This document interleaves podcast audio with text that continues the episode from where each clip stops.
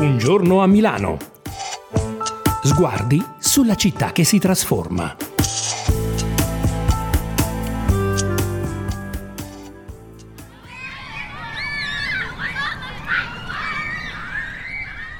Immaginatevi la scena.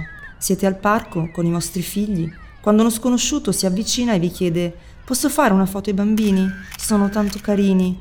E già che ci sono la vorrei anche inviare a dei miei amici in giro per il mondo. Non ho nessun dubbio. Scappereste spaventati, trascinandovi dietro i piccoli, insultandolo e magari chiamando la polizia. E allora perché, quando apriamo i social, siamo bombardati, letteralmente invasi dalle facce dei figli degli altri? Bambini fotografati mentre mangiano, dormono, giocano, piangono, bambini ripresi mentre abbracciano la mamma o il papà e dicono parole dolci. Ricordi che dovrebbero rimanere nel telefono e invece finiscono in pasto al mondo. Sono Valentina Bertuccio D'Angelo e questa è una nuova puntata del podcast Un giorno a Milano. Ciao guys, Leo mi ha fatto un ritratto, possiamo farlo vedere amore? Leo prende i biscotti, la Iaia porta il latte, ok?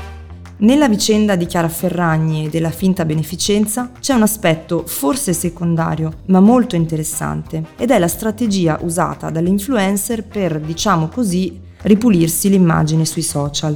Non sappiamo se sia una trovata dell'imprenditrice digitale o della super agenzia di comunicazione milanese ingaggiata proprio per questo.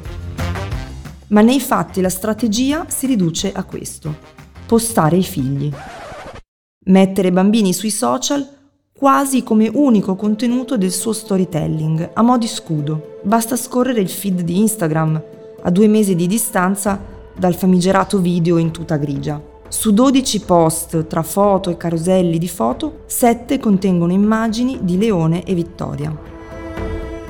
Quindi, proprio nel momento in cui Chiara Ferragni viene travolta dagli insulti e dal rancore e dall'odio, a combattere la battaglia ci sono due ultraminorenni.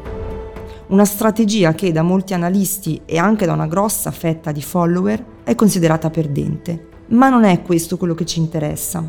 Il punto è che ora, come anche prima dello scandalo del Pandoro, potenzialmente una foto di Vittoria che mangia il gelato o che si veste da Elsa la possono vedere e salvare sul proprio telefono non solo i 29 milioni di follower, ma potenzialmente tutti gli utenti di internet. 5 miliardi di persone nel mondo. Bellissimo! Bellissimo amore. Il ciuccio, eh, andiamo a prendere il ciuccio, dai. Ma tutti i ciucci, eh. Tutti i tuoi ciucci, aspetta, aspetta. Ma vi immaginate che impressione sapere che 5 miliardi di persone di tutti i tipi e con tutte le intenzioni stanno guardando vostra figlia?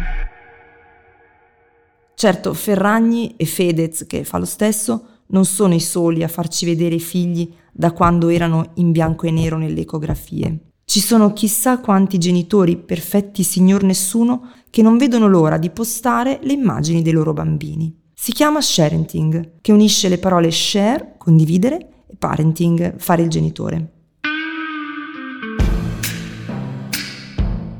Non ci sono dati milanesi sul fenomeno, però per dare un'idea, secondo uno studio dell'European Pediatrics Association, i genitori condividono ogni anno sui social una media di 300 scatti dei propri figli. Un'altra ricerca, svolta dalla Child Rescue Coalition, mostra che all'età di due anni il 90% dei bambini è già presente sui social e prima dei 5 anni si postano più di 1500 foto che li rappresentano. E ancora, nel libro di Gianluigi Bonanomi, giornalista informatico brianzolo, intitolato proprio Sharenting, si svelano dati inquietanti. L'Università del Michigan ha intervistato centinaia di genitori di bambini fra 0 e 4 anni ed è emerso che metà delle madri, un terzo dei padri avevano postato sui social informazioni sui figli. Due intervistati su tre conoscevano un genitore che aveva postato informazioni imbarazzanti per un bambino, che avevano condiviso affermazioni che permettevano di localizzare un bambino o che avevano pubblicato foto inappropriate di un bambino. I bambini vengono fotografati anche nei momenti più intimi o buffi, mentre mangiano in modo divertente, mentre dormono in preda alla febbre. Il genitore così riceve reazioni, commenti, riconoscimento, dà una risposta alla sua voglia di viralità. Ma per il bambino questa è una cosa sbagliata e pericolosa. Purtroppo questo non lo dice la legge, lo dice il buon senso, perché in Italia non è vietato pubblicare sui social foto di minori, purché entrambi i genitori siano d'accordo. Al contrario, in Francia è in discussione una proposta di legge che vorrebbe vietare o almeno limitare fortemente la possibilità di pubblicare foto di minori su internet. Ma voi vi chiedete mai perché mettono i bambini nelle Instagram Stories? Perché tu smetti di vedere l'artista o l'influencer, inizi a vedere una famiglia e ti ci leghi come all'eroina. Voi pensate davvero ci sia anche una sola persona in Italia che segue Fedez per la musica che fa? Dai, lo segui in quanto zio, eh. Dove non arriva la legge, dovrebbe arrivare la necessità di tutelare i propri figli, esattamente come faremmo se vedessimo qualcuno di losco appostato dietro un albero. Vi basti sapere questo. Secondo uno studio australiano, metà delle foto che circolano sui siti pedopornografici sono prese dai social. Grazie al fotoritocco o più facilmente all'intelligenza artificiale, i nostri bambini in foto vengono denudati e il resto possiamo immaginarlo. Questo può succedere in Cina, in Australia, ma anche dietro casa nostra. Chi ci assicura che a qualche malintenzionato non venga la voglia di vedere dal vivo il nostro splendore di bambina? Potrebbe adescarla di persona parlandole dei fratelli, delle sorelle, degli animali domestici, delle vacanze, tutte informazioni che i genitori potrebbero aver messo sui social. Ma se nemmeno questo ci frena dal pubblicare, c'è un'altra considerazione. I nostri bambini non ci appartengono, sono persone con una propria identità e una propria dignità. Hanno diritto alla loro privacy quanto noi alla nostra.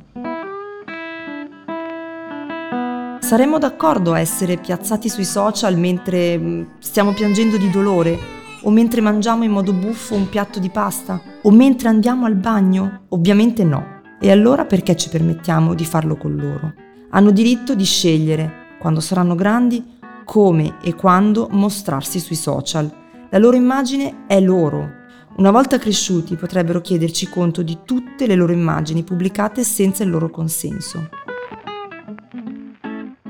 Leone e Vittoria avranno una grande possibilità nella vita. Una volta compiuti 18 anni potranno andare da un avvocato e dire avvocato, guardi, hanno i nostri genitori pubblicato tutta la nostra vita online fin da quando siamo nati, non abbiamo avuto il modo di dargli il consenso, ma secondo lei ci sarebbe la possibilità di chiedere un piccolo risarcimento danni?